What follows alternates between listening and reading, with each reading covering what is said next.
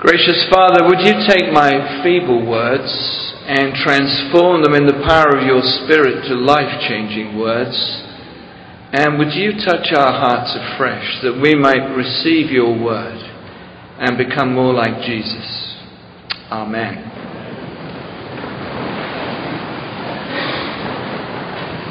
Well, uh, I want to start just by saying how much Anthea and I have enjoyed being in your company for this past week.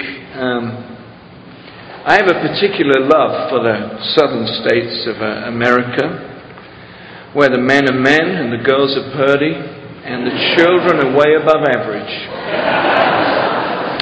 And it might, might, amuse you to know that I think that I started coming here off the back of mistaken identity. Uh, George Carey, Archbishop of Canterbury, allegedly recommended me to Paul Zahl when he was dean here. And I was talking to George and thanked him warmly for his commendation and said I had a great time out there. I said, You know, it's a bold thing to do. He said, What's that? I said, To recommend me when you've never heard me preach. He said, Haven't I? I said, Listen to me. Uh, uh, I don't think so. He said, Well, I was at that Oxford mission you spoke at, so I didn't have the heart to tell him it wasn't me. so we, I thank you, and I thank Dean Limehouse again for his gracious invitation, and I want to say to you that I hope those of you who are members here appreciate the treasure that you have, and you stand for orthodoxy and for Bible religion is something that moves me deeply, and I'm glad to be here and hopefully to encourage you. Mark chapter 9 and verse 22. They came to Bethsaida, and some people brought a blind man and begged Jesus to touch him. He took the blind man by the hand and led him outside the village. When he had spit on the man's eyes and put his hands on him, Jesus asked, Do you see anything? He looked up and said, I see people. They look like trees walking around. Once more, Jesus put his hands on the man's eyes. Then his eyes were opened, his sight was restored, and he saw everything clearly. Once more, Jesus put his hands on the man's eyes. Karen Armstrong, a Roman Catholic nun, grew up as an unusually religious girl and entered a convent as a nun when she was 18 years old.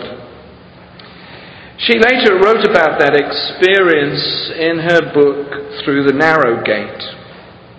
Later, she would leave the order and eventually became a theologian of some kind. I've never read her books, but at one point, she described her early religious experience in this way. As a child, I had a number of strong beliefs, but little faith in God. There is a distinction between belief in a set of propositions and a faith which enables us to put our trust in them. I cannot say, however, that my belief in these religious opinions about the nature of ultimate reality gave me much confidence that life here on earth was good or beneficent. I entered a religious order, and as a novice and a young nun, I learned a good deal more about the faith. I applied myself to apologetics, scripture, theology, and church history. I delved into the history of the monastic life and embarked on a minute discussion of the rule of my own order, which we had to learn by heart. Strangely enough, she said, God figured very little in any of this. Attention seemed focused on secondary details and the more peripheral aspects of religion. I wrestled with myself in prayer, trying to force my mind to encounter God, but He returned a stern taskmaster who observed my every infringement of the rule. And this is the point that I want you to hear. She said, she said, but nothing had actually happened to me from a source beyond myself. See, my friends, there's a difference between knowing about God and knowing God. And many of you are cradle Episcopalians. You're pleased to tell me that, and I'm pleased to hear it. But let me ask you this what do you do when your faith is not living? Or even more sadly, when your faith turns stale. When, like the man in our Bible reading, your vision becomes a little blurred. The subtle theme of what I've been talking to you about this past week, though maybe not so subtle, is what I describe as the most critical existential question for all of us. And it's this What am I becoming? Let me remind you that whatever you're becoming, I never met a person yet who ever planned to become an addict. I didn't meet anybody who ever planned to end up in a situation of spiritual atrophy.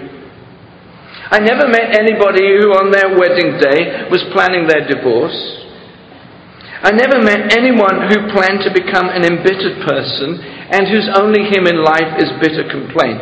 Too often, it seems to me, we just let ourselves drift and end up wondering how it is we got to where we are. And what you need to know is that there is something wrong with you.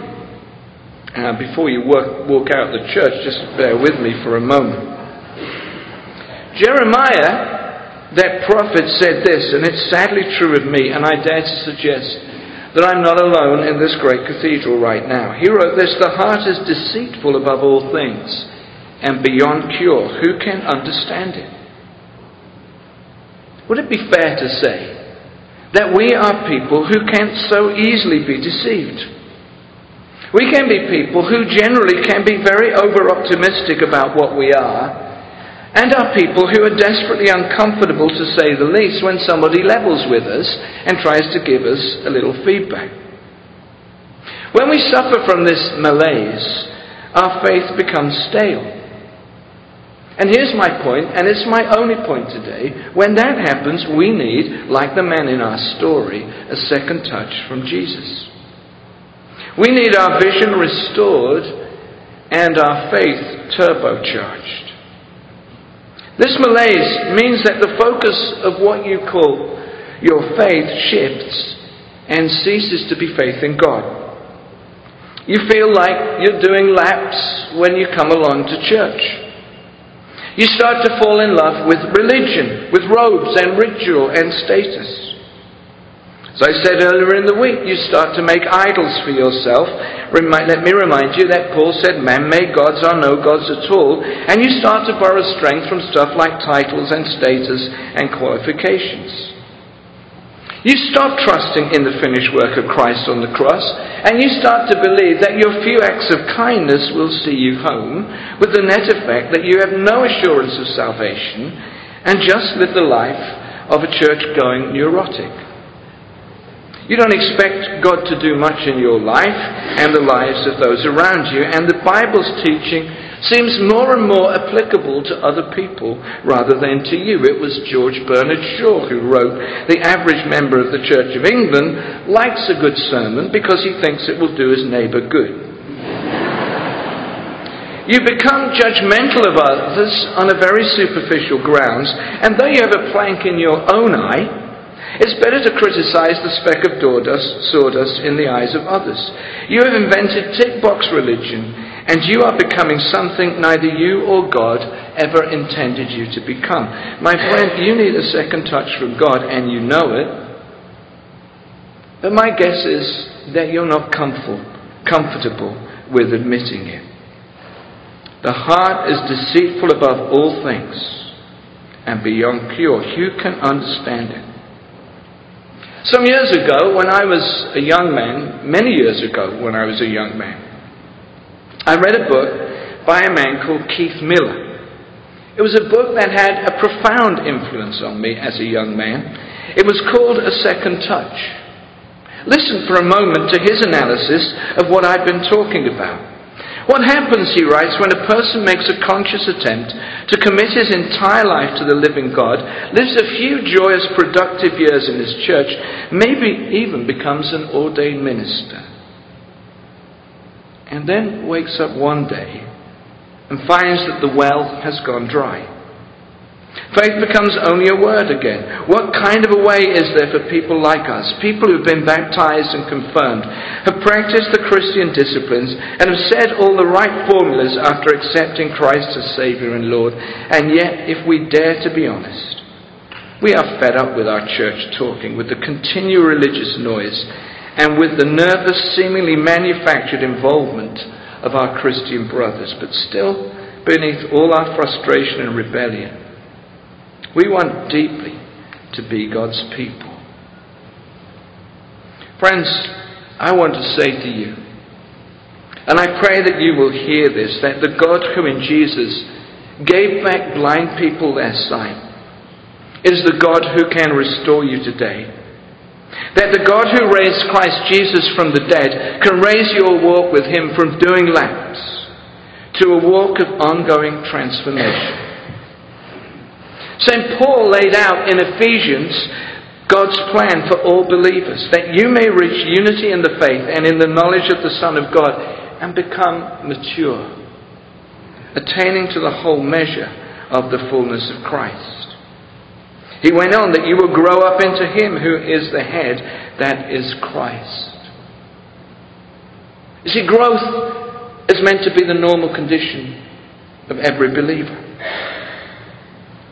And let me remind you for a moment what St. Paul nails as the fundamental characteristic of spiritual immaturity. This is very telling stuff. In 1 Corinthians 3, and I should say that I think the Corinthian church thought of itself as a church in the fast track. You know what? I think even Joel Osteen may have been the pastor there. I think they went in for bungee jumping, rock till you drop kind of worship. And I think they thought they were really something, and St. Paul had to say to them, You know, I wanted to feed you with solid food, but actually, I had to give you breast milk because you're immature. And I quote here directly from the Good News Bible, which I believe captures the sense of the Greek a little better. Paul then says, The reason that I could only give you breast milk was that you're spiritually mature. And this is what spiritual maturity looks like according to St. Paul in the Good News Bible translation. You still live as the people of this world live.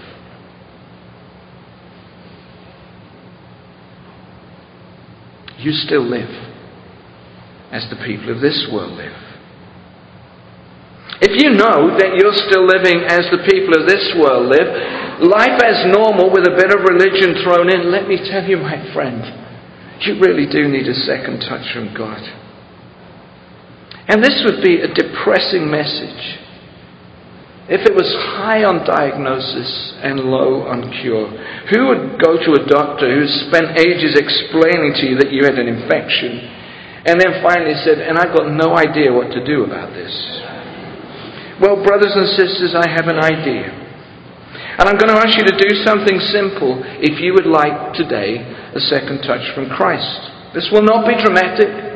I promise you it will not be humiliating. It will not be time consuming. You'll still get your lunch.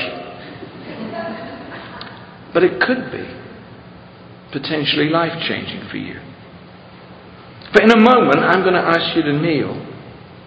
And I will pray for a second touch for you.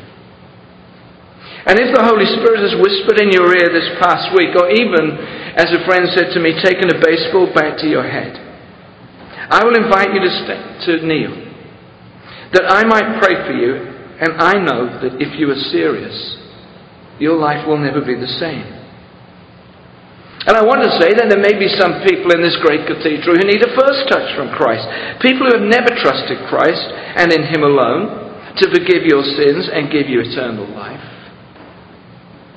But many of you, I know, need a second touch from Jesus. And I would implore you, don't hold out. Don't let the devil tell you that you're not ready, that you need to be a little more spiritual a little more moral. How long is God going to wait till that happens? Now, while you mull over your response to my invitation, I want to end with a real time story of the power of God to transform. When I was in local church ministry, came to a point where we had to hire somebody to run our youth and children's department. This was a parish in a very comfortable part of England, referred to as the Yacht and Yogurt Belt. We had people to interview some of the kids of people in the congregation, middle class kids who'd received a university education, were looking for something to do with their lives for a couple of years before they went off to make a pile of money. We had one boy who was rough. He talked rough. His manners were rough. And when I interviewed him, I got him to tell me a story. And when I heard his story, I knew this was the man I wanted to appoint, and my wardens were dead set against me. They're like, this guy doesn't have the social sophistication to fit in here. His name was Duncan. And before he was a Christian, he was a full time burglar. He robbed people's houses. And one day, he was robbing somebody, and they came back home. And they didn't know he was up in their bedroom loading the jewelry and the video and all that stuff into a, some kind of sack. And they were sitting around the kitchen table when he was walking out with the sack over his shoulder. He said good afternoon to them, and they said, sit down. And they started to talk to him, and, and they said to him this. They said, We promise you that if you promise us that you will never go and burgle anybody's house again, we won't tell the police that you burgled ours. And by the way, we've been talking to you for the past half hour, so we can give a great description of you to the police. He said, I can't do that. He said, I'm a burglar. It's what I do, you know. Can't do it. So he said, Fine, we'll report you to the police. You have till Friday to let us know. Thursday he came back to them, said something like this I have not been able to sleep. Since you gave me the offer to let me off, I have never experienced in my life anybody who has been prepared to show me that kind of mercy. And these people are Christians. And they said to him, Let's introduce you to the God of mercy, who can forgive your sins and fill you with His Spirit and turn your life around. Well, the rest, as they say, is history. We appointed him, and there was a time in their church when we had a thousand young people and children on our books. He went on from us to set up a very large charity ministering to street children in Guatemala. And today still has a heart for the poor and the marginalized and the oppressed. Don't tell me that God can't turn around your life. Please don't tell me that God can't give you a second touch and take those of you who are doing laps and just invigorate you. so here's my plan. I'm going to invite you now, if the Spirit has touched you this week, would you just do something? And that is just kneel down right now. Go ahead. Don't do this if you don't want to do it. I only want you to do this. Don't do it for me, do it for God. And let's just be quiet for a second. Let's just invite the Holy Spirit. Come, Holy Spirit.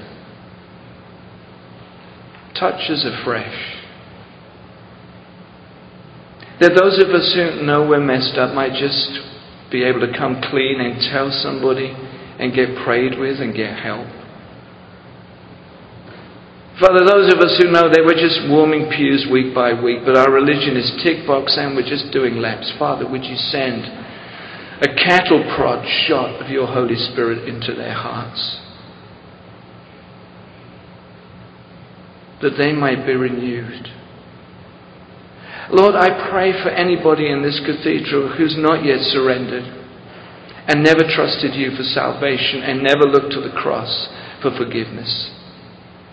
Father, would you, Holy Spirit, open their eyes that they might see who you are and what you've done. And Father, might we all be clear that grace means the end of earning, but not the end of effort. That we're not saved by good works, but we're saved for good works. Come, Holy Spirit. So, Father, I pray for all those who are kneeling. I pray for all those who long, long to know you more dearly, love you more clearly, follow you more really.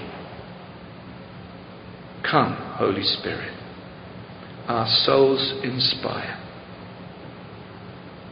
Enlighten with thy celestial fire.